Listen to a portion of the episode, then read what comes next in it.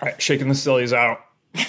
Here we Shaking the sillies out. I think they tell kids to do that when they like get overexcited. Yeah. Shaking is itself inherently a little silly. So that feels weird to me. I think it's okay to be a little silly talking about 2024 polling personally, but That's true. this can be a silly conversation too.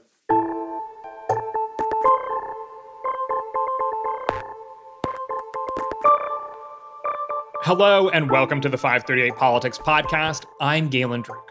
Pollsters are already asking Americans about who they want to run for president in 2024. In particular, whether they want another matchup between President Biden and former President Trump.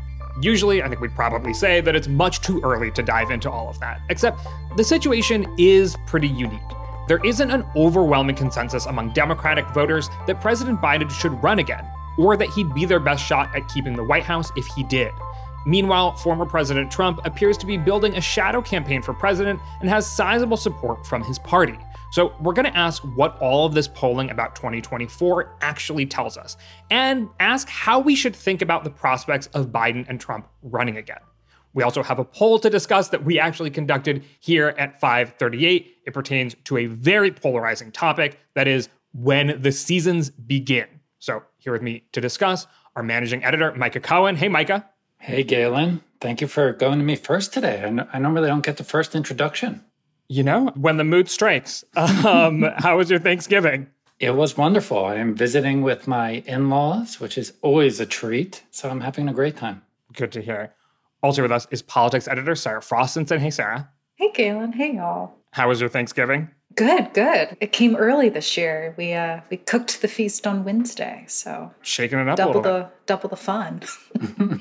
And also with us is senior writer and legal reporter Amelia Thomson DeVeaux. Hey, Amelia, how was your Thanksgiving? It was nice. We had two sets of family come up. So we did a meal on Thursday night and on Friday night, which was a lot of food, but it was all good. No turkey though. We keep kosher, so we have to decide if we're going to do dairy or meat. And I can't say goodbye to the butter mashed potatoes. They're too delicious.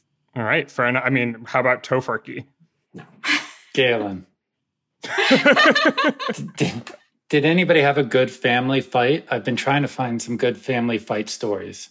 My family didn't fight really at all. At the table, we had we were about 15 people. Not at the table, not really sitting around, not during desserts, but we went for a walk after we had eaten. And I don't know, two thirds of the way through the walk, my aunt was like, So, who wants to talk about the Kyle Rittenhouse trial? And my cousins were like, they had all these, opi- I mean, she, like, you know, obviously grinning, knew exactly what she was doing. And I was kind of surprised to hear that my cousins had so many different opinions about the trial. They're in high school and some of them are in college, but they had all kinds of opinions. And apparently they've been talking about it in their current events class in high school and so on and so forth. So that was kind of interesting. It was mostly just listening to teenagers and young 20 something year olds talk about it. Young people engaged in current events. We love that here at 538. The closest thing to a fight that happened was when my dad started grilling my 14 year old siblings about figures from the 80s and 90s and asking them if they knew who people were. And for some reason, he started with Linda Tripp. Shockingly, the youth of today do not know who Linda Tripp is. And my dad found that really shocking. And I just was like, come on, that's niche knowledge. Even after the new biopic, whatever you want to call it, with Beanie Feldstein. I know. Yeah, I don't know what they're doing. It's if it's not on TikTok, then it doesn't exist. Someone make TikToks about Linda Tripp. Come on. Wait, oh my God, hold on. My cousins were telling me that there's this TikTok trend where people go into the school bathrooms and vandalize them to the point where they rip the sinks off the wall and like rip the soap dispensers off the wall. And apparently, the school where they're going, everyone has to be chaperoned in order to use the bathroom now because people had destroyed all the bathrooms. Have you heard about this? I have not heard about that, but it does not surprise me at all. Let me take this opportunity to just voice some grave concerns I have about this next generation coming up. they are no, Oh my I'm gosh, kidding. Micah. it was interesting getting back in touch with the youth over the weekend. But actually, I have another somewhat lighter topic to discuss before we dive into politics. So, 538 conducted something of a poll. Basically, we had an internal disagreement in the newsroom about when the seasons begin. mainly in September of this year, no one could agree on when fall began, and people had a variety of somewhat strong opinions about it. So our colleagues, Kaleigh Rogers and Jasmine Mithani, decided to poll 538 readers to see what they thought about when the seasons start. And so I'm not going to ask whether this is a good use or bad use of polling because obviously it's a great use of polling, but the poll itself is unscientific. So in that sense, it's not really a use of polling. Readers had the chance to opt in. And of course, as we all know, in order to have a good, solid scientific poll, it needs to be a random sample. And that is not what this is. However, now that we're in this new transition period from one season to the next, or maybe that's an open question, we'll have to see what you guys think. I want to see if your perceptions of the seasons match up with our readers. So, Amelia, let's begin with you. And because this is the season that we're in, when do you think winter begins? So, my view on this, and I haven't looked at the poll, but I don't think this was one of the options they gave, but it's very colored by living in Chicago for many years, where sometimes you don't get a spring at all. Sometimes fall is two weeks long. So for me, saying that fall begins on September 1st or something like that, I think that's silly. I think it's entirely temperature based. And I would say that winter begins when you have had three consecutive nights of below freezing temperatures. Okay, very specific. Sarah, what do you think? I missed this internal debate at 538 because I feel like there's one clear answer here, and it's the equinoxes and solstices. I'm sorry, like that is what happens whether you're in the southern hemisphere, northern hemisphere. So December 21st, Galen, that is when winter will begin this year. Okay. I love that. You got to live by a code. Micah, when do you think winter begins? Before I answer, let me just say that the reason this is such a great question is it tells you so much about someone. That Sarah wants a fixed, exact benchmark from which to build her life off of, I think is, is very in character with Sarah. And that Amelia is willy nilly, whatever happens to come. No, I'm kidding. That, that, that doesn't really match your personality, Amelia. yeah, I know me, notoriously easygoing person. I, I Also, do, think three nights in a row. That's very orderly of below, you know, freezing temperatures. So that's true. That's a great point. Yeah, it's not a single night. Got to be three nights. three nights. It's a trend. I think the main divide here is do you want an unchanging benchmark like Sarah's, or do you want something that's based on your experience like Amelia's? Amelia makes a great point that from that changing experience, you can then extract a, a, series of rules. Anyway, with that long, pointless intro that I just gave to my own answer, diatribe, diatribe, I definitely fall in the there's no point going off the solstices or anything like that. Like, who cares about the solstice? What role does it serve? Huge. It's all about the sunlight, man. Shortest day, longest day, equinox. The sunlight is a good point. Yeah. The darkness is a good point. I'll say I'm with Sarah on that. Okay, Micah, spit it out. I think winter begins when you take out your winter jacket to wear. Wow. Okay. So, like, if you live in Los Angeles, winter never begins? Yeah. Yeah. If you live in LA, if you live in a place where it's warm year round, you don't have a winter. I don't know. I think people who live in cold climates, they just pull out their puffer coat for like 50 degrees. Like my sister in law lives in Brazil. And when she comes to visit, she came and visited Indiana in May. And I was like, it's wonderful. It's spring. How beautiful. And she was shivering in her puffer coat. But I think the question is, Micah, how many jackets do you have? And which jacket is it? Is it like the real jacket or is it the first jacket? The real jacket. So I do have a intermediary jacket uh, that I pull out, you know, when it when it goes into the 50s, let's say. And is that when fall begins? That's the fall jacket. Then there's a winter jacket. The fall jacket comes back out for spring. I also have a separate spring jacket.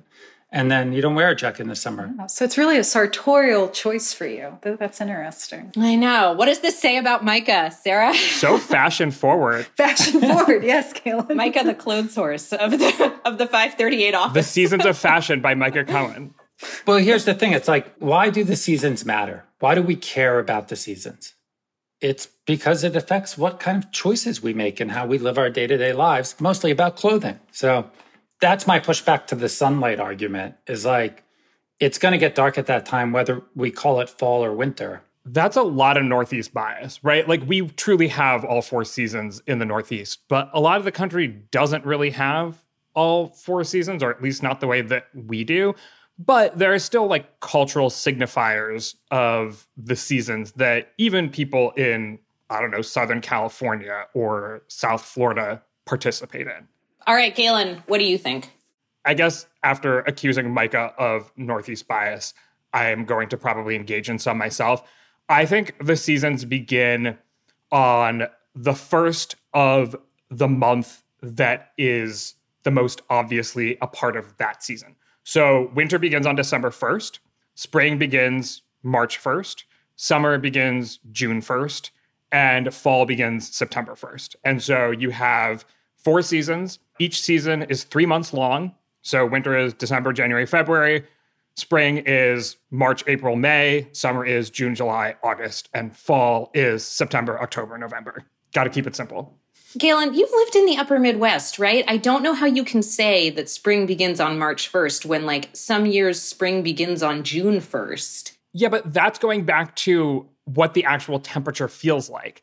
I think it's also a mood, right? Once you're in March, you know that the bulk of the kind of harshest parts of winter are behind you. Like even know, in man. Madison, Wisconsin, there's going to be a day in March that is like at least 35 degrees and that's going to feel like spring. Yeah, but then it's like you have the 35 degree day and then it snows like five inches the next day. And then you just feel like your soul has been crushed. And the dates you threw out, Galen, they're very close to, you'll guess, the solstice and equinox, which is clearly why that system is superior. Ish, but off by a month. If spring begins March 21st versus March 1st, uh, it is very close. But I think in terms of culture and holidays and just kind of making sense of the world, providing a structure for myself, that's how I think about the seasons. Galen, I think your answer is is pretty stupid. I think if you're going to go with the set dates like that, you go with the you go with Sarah's answer. You go with the solstices. Now, to your other accusation of East Coast bias, I am absolutely biased towards defining the seasons by places that have all four seasons. Yes, that is my bias. For places that don't have all four seasons, they don't get as much of a say in how we define the seasons. I feel like that's a fair stance to take. But again, we only have the seasons, right? Because like the Earth tilted on its axis. So really only the equator and like regions that fall in there don't really have seasons, right? Otherwise, it's just the inverse. So again, the equinoxes and the solstices, that's kind of unifying things, right? Because it's about sunlight.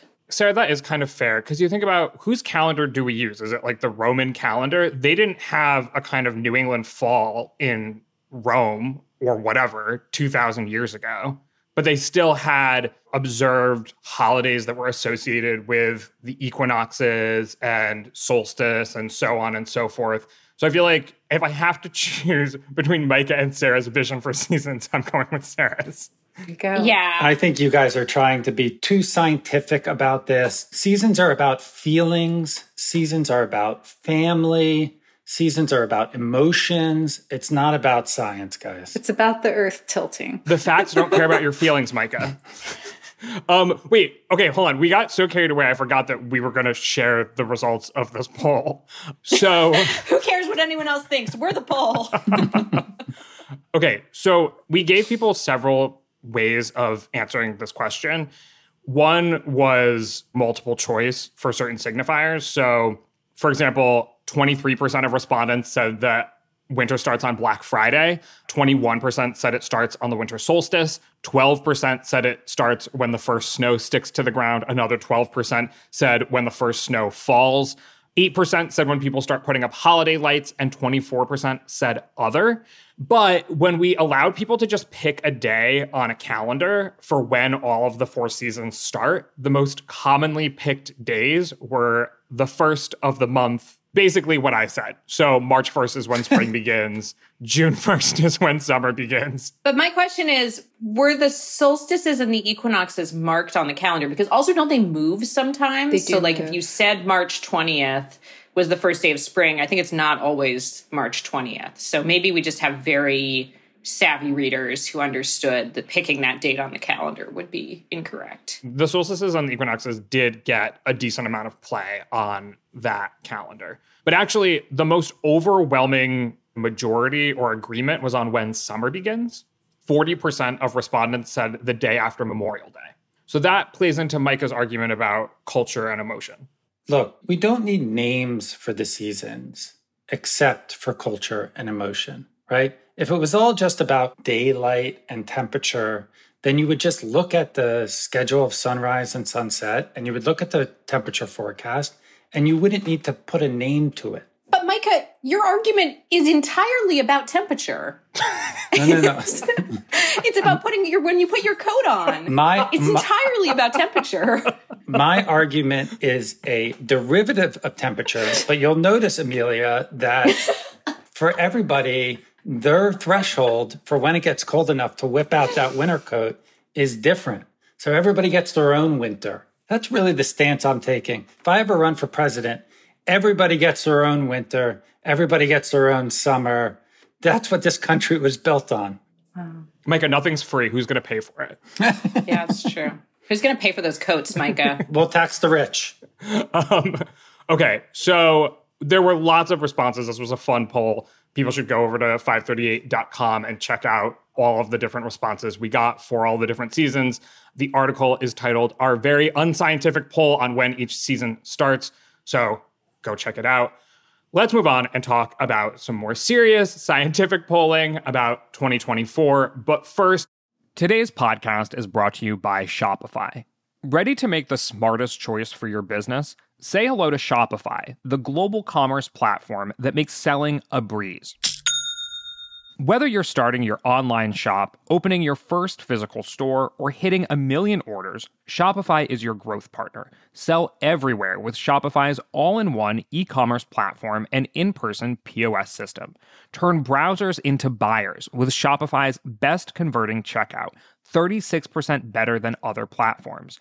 Effortlessly sell more with Shopify Magic, your AI powered all star. Did you know Shopify powers 10% of all e commerce in the US and supports global brands like Allbirds, Rothy's, and Brooklinen?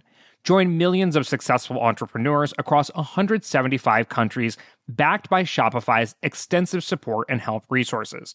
Because businesses that grow, grow with Shopify. Start your success story today. Sign up for a $1 per month trial period at shopify.com slash 538. That's the numbers, not the letters. Shopify.com slash 538. As I mentioned at the top, pollsters are increasingly turning their attention to 2024 with one specific question in mind Do voters want a rematch between Biden and Trump? Polls show that solid majorities of Americans overall, in the range of 60 to 70%, actually don't want either President Biden or former President Trump to run in 2024. But of course, presidential nominations are party affairs, and majorities of Republicans, ranging from 60 to 80%, depending on the poll, want Trump to run again. There's been less polling about whether Democrats want Biden to run again, but in a recent Suffolk University poll, 62% of Democrats said they did want him to run in 2024. First and foremost, our favorite question Sarah, is this a good or bad use of polling? In other words, you know, how much weight should we give to polling this far out from 2024? It's bad. Ooh. To be clear, we have looked at early primary polling for a presidential election. We do that a year out, and we have found that those polls are predictive. They do give you a sense of who the frontrunner could be and what their probability is of winning the nomination. But at this point, we're just too early in the process. There was this tweet from friend of the site, Ariel Levy, in July that really stood out to me. She was running through a poll done three years out of the 2016 GOP primary. Let me read you the top three and you, let me know if you can see who's missing. Chris Christie at 15%, Paul Ryan at 13%, and Marco Rubio at 12%. Trump's not even on that list. And Chris Christie and actually all three of them, what? They didn't make it past the first primary first two it's just like what what is the value there? So i think it's way too early for some of this. I understand though trump looms larger than ever and i think that's part of where the obsession comes from particularly for this cycle. But it is like reading tea leaves and we lose sight of that. And i just want to clarify sarah do you think it's a bad use of polling on both accounts both when applied to the republican primary and when applied to whether or not people want biden to run for reelection yeah, I mean, I'm hopeful we'll talk about that latter point here a bit more. But the way I read a lot of support or lack of support for Biden seeking the presidency again is where his current approval rating is. The fact that he's kind of not doing that well among Democrats, I think, speaks to the larger picture of like he's not doing that well among Americans nationally. Micah and Amelia, I want to hear whether or not you agree. Is this a bad use of polling? I think it's a bad use of polling and a bad use of emotional energy personally. I just think like we've got one election in a year, guys. Like, let's focus on that. Like, I think this is out of a desire to talk about Trump and to try to figure out where Trump is in the way that people are thinking about the Republican Party. How much control does he have over the Republican Party? How much influence will he have over the party? You know, just like a question that's that's actually quite relevant for the midterms. So, in that sense, knowing where Republican voters stand in terms of Trump is helpful for thinking about okay, you know, so if Trump is endorsing people, Trump is throwing his weight behind various candidates in the midterms, what's that actually going to mean to people? So I guess it is kind of meaningful in that sense, but it's just also, guys, it's three years from now. Let's really cool our jets. Although the primary is not really three years from now, but fair enough. Okay, Micah, do you also think this is a bad use of polling? We have consensus. Not only is a bad use of polling on both counts, it, it's too early. It's what Amelia said. If you're interested in to what extent Trump has influence over the party, or kind of more importantly, to what extent the party has just become the party of Trump, regardless of what Trump does personally, look at the midterms. Look at what kind of candidates are running for Senate and House and in local races. Look at to what extent they are espousing Trump views and, and Trump's kind of anti democratic or norm breaking tendencies. If you want to talk about 2024, then follow the kind of anti democratic beat. What are mostly Republicans at the state level doing to change and alter the kind of mechanical levers of our democracy? But don't just pull the general election. The other reason I think it's a bad use of polling is Trump is such a dominant figure within the Republican Party I do think it's a fair bet to say that if he runs, if he runs, and that's an if, if he runs, he is a favorite to win the Republican nomination. But I think the world in which he doesn't win is one in which some new candidate emerges halfway out of nowhere, similar to the way Trump did, frankly, in 2015 and 2016, and like takes the party by storm, basically. So going back to that poll Sarah cited, you know, the eventual nominee there kind of wasn't even on people's radar. And I think that's most likely the scenario in which Trump does not win the nomination if he runs in 2024 it's someone who's not really on our radar right now. And the one thing I'd add to that too is even if Republicans have a really successful midterm election, and there are a lot of indicators that suggest that they will do well here in the fall, that doesn't mean they're they're going to do well in 2024. I mean, that's the whole thing with our politics in the US, right? Is like it's just a pendulum. It swings back and forth. So if Republicans do make really big gains in 2022, it doesn't mean that that brand of republicanism will necessarily appeal to voters in the lead up to 2024. Now, maybe that's an overly generous read on my part. I think it further complicates though than the ability to look at 2024 polls now and derive any meaning for them for the actual presidential election. I do want to be clear here. There is head to head general election 2024 polling being done. That's not what we're talking about here. We're talking about the people who would be voting in the Republican primary and the people who would be voting in the Democratic primary at the start of the year. So basically in February or whatever. And whether or not Democrats want that person to be Biden and whether or not Republicans want that person to be Trump. I think that in general, people have been talking as if if Trump wants the nomination, it's his. And I think that doing polling to figure out whether or not that's the case is worthwhile. I mean, you fully don't even think it's worth asking Republican voters if they want Trump to run again, given the circumstances of he was a one term president, he can run again, he seems quite popular. So here's the problem these polls, they don't mirror in the right way the way primaries are actually conducted. So in a primary, voters have to choose between, let's say, Trump and candidate B and candidate C. These polls are just like, do you want Trump to run again? Trump is really popular in the party, so of course he's going to get majority support. They're not replicating kind of real world conditions. Mm. So it's why I think it's an especially bad use of polling is again, if Trump runs and if he's beaten, it's going to take some doing, right? It's going to take kind of a charismatic candidate who comes in and some things go that person's way and they get a couple victories, right? And the same thing on Biden's side, putting these candidates up against this nameless, faceless opposition, I just think doesn't really tell us anything beyond what Sarah was saying, which is just that person's overall approval or favorability. To your point, Galen, though, it is important to understand how voters feel about the candidates. I'm thinking about this story that Nathaniel wrote recently that was looking at, you know, polls here for 2024 and support among Republicans for Trump. And what we found in a Quinnipiac poll was in May, 66% of Republicans favored Trump running again, but then it had jumped to 78%.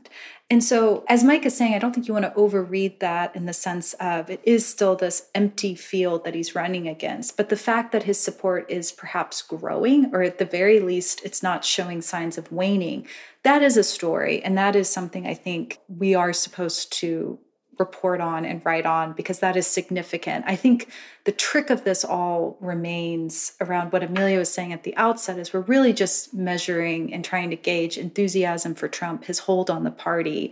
But polls like this will often then kind of be extracted as, well, if Trump ran, he would definitely win. And that I don't think you can really claim from these polls. Okay, yeah, I think that's a good point. And I don't even know if the question of whether you want Trump to run is the best way to gauge that, because I found a Pew poll that was from early October that asked two questions. It asked just whether people want Trump to remain a major political figure and whether they want Trump to run again.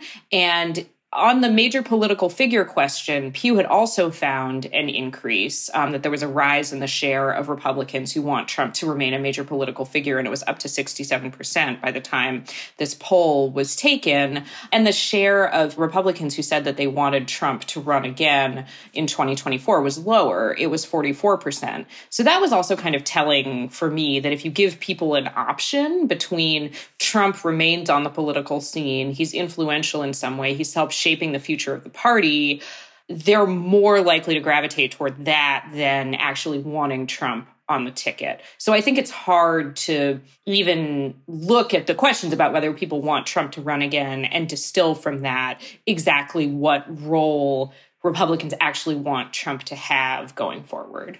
When it comes to whether or not Trump will run for reelection, as we've made clear here, no one can tell you whether or not he would win that hypothetical primary. But a lot of commentators, even politicians, for example, Adam Schiff was on this podcast and he said, you know, I think Trump's going to run for president again in 2024 and I think he's going to get the nomination, the Republican nomination. So, so politicians are talking about it this way. Commentators oftentimes talk about Trump's rerun for the presidency as like almost inevitable. Should we be taking for granted that he's going to run for president again? I don't think we should be taking it for granted. I do think we should be treating it as a likely possibility. I mean, look, based on all Trump's actions and everything he has said, either he's planning on running for president in 2024 or he's using the prospect of running for president to raise a boatload of money. But based on everything he has said and done, through the lens of a, a more typical politician, you would bet on them running for office. I think some people have asked the question of, well, is he just doing this to raise a lot of money, which he has. He has raised a lot of money. And I think, given Trump's history, I think that's very possible. But I certainly think it's likely that he'll run again. Just think about everything we know about Trump. He likes the spotlight, he likes the attention, he liked being president from all appearances. So why wouldn't he run again? Also, he's convinced most of his party that he never lost. So, of course, he wants to run again. I guess my feeling is there's no upside for him right now to saying that he's not going to run because that would just immediately make him seem irrelevant. So all of his incentives are to signal that he's running and I think we're just we're just not going to know probably until what early 2023. I would take that with a big grain of salt because there's just no benefit to Trump to taking his hat out of the ring preemptively. I do think, though, that part of what we're seeing in terms of coverage is still a reaction in the media to how did we miss this in 2016? And so now Trump mm, continues. It all goes back to 2016. It all does. it all does. I'm, I'm curious for the point where we finally sever the tie there. And it's not to say that I don't think we should take Trump's stated ambitions to run again seriously. We absolutely should, but it's not a foregone conclusion. And I think that's the coverage that grates at me is we don't know necessarily that he is going to run again. And if he does, we don't know that that would be successful either. It's so well said and it's not a foregone conclusion, but we should cover the possibility of Trump running and we should cover Trump's influence on the party. But to Sarah's point, the coverage that really just gets into silliness is, you know, you've seen articles that are like we obtained a leaked Trump memo on the five states the Trump campaign in waiting is targeting in 2024. And here's their internal polling on how Trump would match up against Biden. Like, first of all, we have public polling. So why are you looking at internal polling? Second of all, we're freaking like years out. There's no reason we should be talking about battleground states yet. It's that kind of coverage that I think is really silly. For sure. Well, and it's also like that's the Trump campaign getting their name out, like trying to be 1, relevant, trying to get people to say, "Ooh, is Trump going to to run or is he not?" And he's also, you know, he has power over anyone else who might be thinking about running for president at that point because unless you're I don't know, like Chris Christie and and it seems pretty clear what you're what you're thinking, he would be a formidable opponent to go up again. It is really challenging though, because it would be a disservice to the public to not cover it at all, right? Like, this is a former president, disgraced, who has said that he plans to run again. But I think it goes back to this question of how to cover it, because some of it is, again, like the free publicity that he got in the rise to 2016 is being repeated now with the endless kind of speculation about whether he will or won't run again. I want to move on and talk a little bit about how Democratic voters are thinking of the prospects of Biden running for reelection in 2024. But first, Hey, I'm Andie Mitchell, a New York Times bestselling author. And I'm Sabrina Kohlberg, a morning television producer. We're moms of toddlers and best friends of 20 years. And we both love to talk about being parents, yes, but also pop culture. So we're combining our two interests by talking to celebrities, writers, and fellow scholars of TV and movies. Cinema, really. About what we all can learn from the fictional moms we love to watch. From ABC Audio and Good Morning America, Pop Culture Moms is out now wherever you listen to podcasts people who disappear without a trace. Where is she? The most notorious murder cases in New York. Pure evil. And the most devious killers. There's a Hannibal Lecter feel to him. For chilling true crime stories, follow the True Crime NYC podcast wherever you listen. In the Suffolk University poll that I mentioned, 60% of Democrats said that they want Biden to run again in 2024. Is that low for a first term president standing with his own party? I think it's a little low. I found some polling that the Pew Research Center had pulled together back in 2010 that was looking at various presidents' reelection bids about a year after they'd been elected. And I think it's actually pretty much in line with how the other presidents were being thought of maybe a little bit low. 65% of Republicans wanted Reagan to run again in 82. 72% wanted Bush to run again in 90. 61% of Democrats wanted Clinton to run again in 94. And 83% of Democrats wanted Obama to run again in 2010. So pretty different from the very popular presidents. Yeah, pretty different from the very popular presidents, but it's not like it's historically low, you know, completely out of the realm of anything we've seen before. I mean, it looks that number looks pretty similar to Clinton after his first 2 years. But that's what I was going to point out is the polling that Pew put together was conducted more around the midterm mm-hmm. which might matter a little bit because I would think that partisan attitudes sharpen as an election approaches. The other thing, though, is you know some of those presidents, Clinton, and then going back to Reagan, were president during times when when support from your own party was kind of less of a gimme. And so mm. I think you mm. see that a little bit, for example, in Obama's numbers in 2010, when he wasn't that popular overall. Remember, Democrats got quote unquote shellacked in the 2010 midterms, but Obama still had mid 80 support among Democrats. So I do think Biden's numbers is a little low. Now the question is, does that matter? And that's what I'm less convinced of. Considering too how low Biden's current overall approval rating is, I think the fact that he has 60% support among Democrats isn't necessarily that bad either, right? He still yeah. has over a year to kind of make that up. So I don't really know how much, I guess, to really read into this at this point. This situation is a little different than others because there wasn't really a question that Obama wasn't going to run again. And I think there has always been this question in the back of people's minds is Biden going to be a one term president by choice? So I think that might be part of what we're seeing when we look at those numbers for Biden people weren't asked about other possibilities, but they might be thinking in a very real way Biden seems like he's really just going to be a one term president. Then he's going to have someone else who's going to run. And I have another person in mind I'd rather have. This gets perfectly to like the does it matter, does it not matter argument. The argument, no, it doesn't matter, kind of goes back to when people are answering this question right now, Sarah made this point earlier. They're thinking about Biden's performance overall. They're thinking, has he kind of fulfilled the campaign pledges that I supported him because of? They're not thinking, here are my choices for the 2024 Democratic nominee, Biden, person X. I don't think for the most part. And so, in that way, I think it, the numbers really don't matter. Now, the argument for why they do matter, I think it kind of gets at what Amelia was saying, which is there is more of a question with Biden of, Will he run again? He says he intends to. And so, in that way, I almost wonder whether these numbers, I think there could kind of be, a, frankly, a self fulfilling prophecy where Obama, for example, was really struggling around the midterms. As we said, he, the Democrats did really poorly, but there was never a question of, of whether he was going to run again.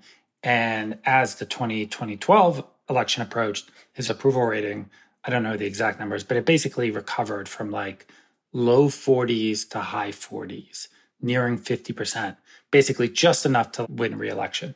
I wonder a little bit because there's this question hanging over Biden of whether he will run again, whether there's going to be a lot of noise generated while Biden's in the low 40s that will frankly make it harder for him to climb his way back into, let's say, the high 40s, where his reelection prospects would be closer to 50 50. I think that could happen. I think basically it could be a self fulfilling prophecy. That's totally speculative, but food for thought. I'm curious about what you think of this poll. So, an NPR Marist poll showed that 50% of Republicans think that their party has a better chance of winning if Trump is the nominee in 2024. However, only 36% of Democrats said that their party has a better chance of winning if Biden is the nominee in 2024. So the question I have is Are Democrats actually just thinking maybe they're not sure that they want Biden to run again because they don't really know that he can win because they question his standing? This is the perpetual crisis of the Democrats. it's like, what do I want? And what do I think other people will do? And I don't know what to do. I saw that and I was just like, oh my God, it's starting again that's all I have to say. I mean, I'll say more later. Because like Trump just lost and his standing with the Republican voters seems better. It's totally right. And it's so ironic because Biden basically won the Democratic nomination because Democrats thought, here's someone that other people will vote for. They turned out to be right about that. So the fact that now they're like, oh, I don't know if this person can win again. I think maybe they're right about that. maybe they're right about that. And no, it's it's honestly one reason why I do think it could be a self-fulfilling prophecy because Democrats care about electability and and so if the powers that be, if the Democratic elites become convinced that Biden would be an underdog against Trump in 2024, what they do, it becomes a really interesting question, especially because it's not overkill to say democracy is on the line. But then the question is, who, who else are they going to run? I'm a little skeptical of how much to read into this. Okay, because for starters, one thing we've seen when presidents leave office is they kind of benefit from rose colored glasses as people look back. I think that's part of what's happening with Trump, particularly among members of his own party. I think that's at play. I think Republicans are also perhaps a little bit more jazzed right now about voting in general versus Democrats, and therefore might have stronger thoughts at least we see enthusiasm is stronger among Republicans for the midterm than Democrats. I think that might apply here for 2024 at this point. The second part of that is that Biden always led in the early primary polls, but it wasn't like this sizable, huge, enthusiastic lead, right? It was like 36%, which was enough to put him on a track to win the nomination, but not necessarily have this huge swath of support in the party. And so I think, particularly given where his approval rating is now, that's where I think this poll is reflecting versus maybe an overarching statement on his presidency. Because this wasn't asked in that poll, but we're looking right now at Harris's approval numbers. Like they're roughly in line with what Biden's would be. Like I'm not sure another Democrat in this position would necessarily get a better response from Democrats at this point, is what I'm trying to say. Sarah just completely demolished my argument. She's absolutely right. The foundational environment in which these polls are being asked is one in which Democrats hold political power for the most part. They control the White House, both chambers of Congress, although barely. Public opinion has moved against them and the energy is on the Republican side. When all these questions are actually going to be determined will be after the midterms. And most likely, after the midterms, that picture will look very different. So Sarah is totally right. I'll save one little bit of my argument, which is just that this nagging question of whether Biden is going to run again, I think does throw some weird dynamics into the works that usually aren't there. Mm-hmm. So you won, Sarah. I concede. I can. I this is. I, I, think the first time I've conceded on a podcast. Wow. wow. Sarah, round of applause. Mark it on your calendar, Sarah. Yeah, seriously. no, I, I, I think that's smart, though. That is a good point that, I mean, Biden even said it was towards the end of the campaign in the lead up to 2020, but that he saw himself as a transitional candidate. I just wonder at this point, given the other factors, how much people are thinking about that now. I've been thinking about that, Sarah, because I was actually at that event. It was a campaign rally in Detroit right before the Michigan primary. And it may have been the last crowd I was in. Maybe that's why I remember it so clearly. But Biden was, he was like up on the stage and he was with Gretchen Whitmer, the governor of Michigan, and Cory Booker and Kamala Harris. And he said something like, I'm a bridge to the next generation. And that's been the thing that everyone has interpreted as Biden signaling I'm going to be a one term president by choice. I mean, that's how I took it at the time. That's how I remember everyone else reacting. But I was doing a little bit of searching around this morning, and I don't think he really said that anywhere else. He never said it straight up. However, his team floated it in early 2019 of like, would the field clear or something like that if Biden promised to be a one term president. I think it was floated and basically didn't catch on. People didn't say, like, oh, yeah, we'll defer to you, Biden, if you promise to only be president for a term or whatever. But I think otherwise, like, you can't really say that you're going to be a one term president. Otherwise, you're a lame duck as soon as you get in office. So he'd never say it straight up. Yeah. Well, and also he's like Trump right now. I mean, he has no incentive right now also to say, I'm not going to run for reelection again because then no one has to take him seriously. But I do wonder, you know, like this sense that it might, he might very plausibly step aside for a younger candidate and try to boost them in 2024 and not run himself. I wonder how much that was other people kind of seeing this moment and there had already been a kind of feeling that, you know, Biden's older. He's not necessarily, you know, he's kind of like a consensus candidate. Maybe everyone will feel better about him if he's just a one term president and then, you know, a younger person comes in. I just wonder how much of that was kind of like other people deciding that that was what Biden was saying rather than Biden intentionally, or maybe, maybe he was, he was intentionally signaling it because he knew it would play well at the time. I don't know if he meant for us to still be talking about that a year and a half later. Here's a Politico article from December of 2019, so two years ago. It's titled Biden Signals to Aides That He Would Serve Only a Single Term. Former Vice President Joe Biden's top advisors and prominent Democrats outside the Biden campaign have recently revived a long running debate about whether Biden should publicly pledge to serve only one term, with Biden himself signaling to aides that he would serve only a single term. This conversation has been primed for a good amount of time during the 2020 primary campaign. The Biden campaign had a lot of incentives, I think, to sort of mollify one, concerns about his age, and two, I think there were some blocks within the Democratic electorate that wanted to vote for someone newer and, and more exciting and whatever, right? And so I think there were some incentives on the Biden campaign's part to maybe engender some of that conversation around one term, one term without committing to it. I mean, as you pointed out, Amelia, he never says one term in that transitional remark. You can have an eight year transition, it's just a longer transition. But I don't know, the fact that we're even talking about it, it is indicative of something. Yeah. Well, I mean, we haven't talked about his age. I mean, that feels important. He was already historically old candidate and president. And we're talking about him running for reelection when he's 82, serving until he's 86. You know, I mean, obviously it's up to Biden what he thinks he can handle in terms of stamina. It's an incredibly draining job, and running for president is incredibly draining, and he may still be up for it. But I have to believe that to the extent that people were thinking about those concerns in 2020, all the more so when he's actually in his 80s and running for reelection in 2024. Totally agree. And and by the way, that's putting aside the like far right crazy conspiracy theories about about, about whether or not he's actually president. right. Yeah. Right, right. That's just it's just historic. Like he he would be older by far than any other president. One, yeah, one hundred percent. And I think also sort of like conceptually, there's something different between running when you're 78 and running when you're 82. Like that just feels like a bigger. It's only four years, but it feels like a bigger conceptual leap to go into your 80s. All right. Well, I am sure that this is a conversation that we're going to come back to, perhaps when we have more data, when it's more predictable, when we're closer to the actual events that we're talking about. But for now, thank you for joining me, Amelia, Micah, and Sarah. Thanks for having me. Thank you. Bye. My name is Galen Druk. Tony Chow is in the virtual control room. Claire Bidigare Curtis is on audio editing, and Emma Riley is our intern. You can get in touch by emailing us at podcasts at 538.com. You can also, of course, tweet at us with any questions or comments.